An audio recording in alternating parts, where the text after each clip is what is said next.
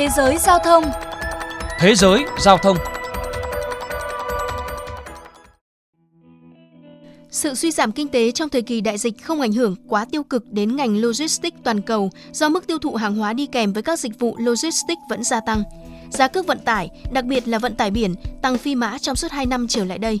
Giá vận chuyển container tăng vọt do các nút cổ chai trong chuỗi cung ứng toàn cầu đã làm giảm khoảng 15% công suất vận tải biển của thế giới. Theo Drew, một công ty tư vấn hàng hải, lợi nhuận trước thuế của ngành logistics trong năm 2021 có thể lên tới 200 tỷ đô la Mỹ. Lý giải về tình trạng cước vận tải biển chỉ tăng không giảm trong suốt 2 năm qua, Brandon Murray, chuyên gia kinh tế của tờ Bloomberg chia sẻ. Nói một cách đơn giản, đây là vấn đề cung và cầu. Như tại Mỹ, nhu cầu nhập khẩu hàng hóa đang rất lớn, trong khi tuyến vận tải biển bị giới hạn về số lượng tàu đi cùng với tình trạng tắc nghẽn cảng biển. Với nền móng từ năm hưởng lợi như 2021, các doanh nghiệp vận tải biển được cho là vẫn tiếp tục một năm 2022 lên ngôi. Hiện nhiều hãng vận tải đang tích cực, củng cố nội lực để tiếp tục duy trì vị thế mới. Mới đây, IP Moller-Maersk, một trong những tập đoàn vận tải lớn nhất thế giới, thông báo dự định mua công ty Pilot Freight chuyên về chuyển phát nhanh đối với hàng hóa lớn và công kềnh, có trụ sở tại Mỹ trong một thỏa thuận trị giá 1,68 tỷ đô la Mỹ. Trước đó vào cuối tháng 12, tập đoàn này cũng đã thông báo về việc mua lại công ty cung cấp giải pháp tổng thể về hậu cần LF Logistics có trụ sở tại Hồng Kông, Trung Quốc với giá trị là 3,6 tỷ đô la Mỹ.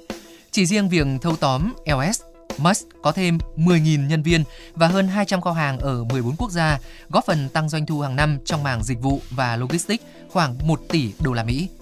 Sau 2 năm thu lợi lớn, Maersk cũng như các doanh nghiệp vận tải lớn đang tích cực đầu tư để đa dạng hóa, tăng cường trong các lĩnh vực khác bên cạnh vận tải biển như vận tải hàng không, đường bộ và hậu cần, với tham vọng lấn sâu vào lĩnh vực logistics cho thương mại điện tử và giải pháp logistics trọn gói.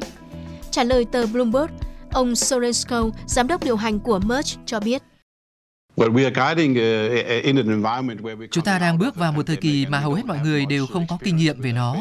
Dù vậy, tôi cho rằng cước vận tải biển vẫn tiếp tục tăng cho đến giữa năm.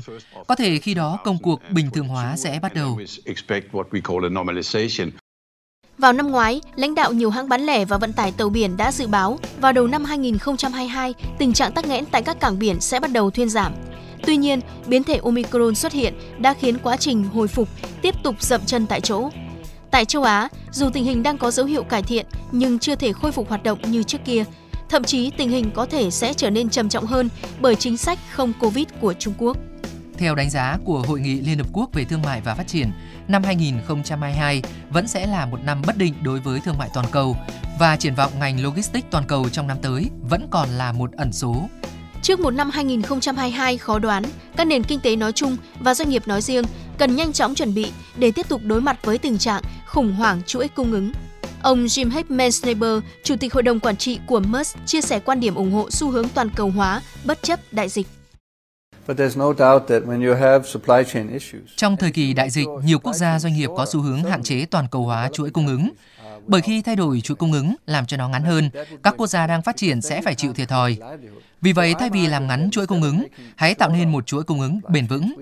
Thay vì nhập khẩu nguyên liệu, hàng hóa từ một nơi, hãy nhập khẩu từ nhiều nơi khác nhau. Công nghệ ngày nay hoàn toàn có thể giúp chúng ta quản lý một chuỗi cung ứng phức tạp như vậy.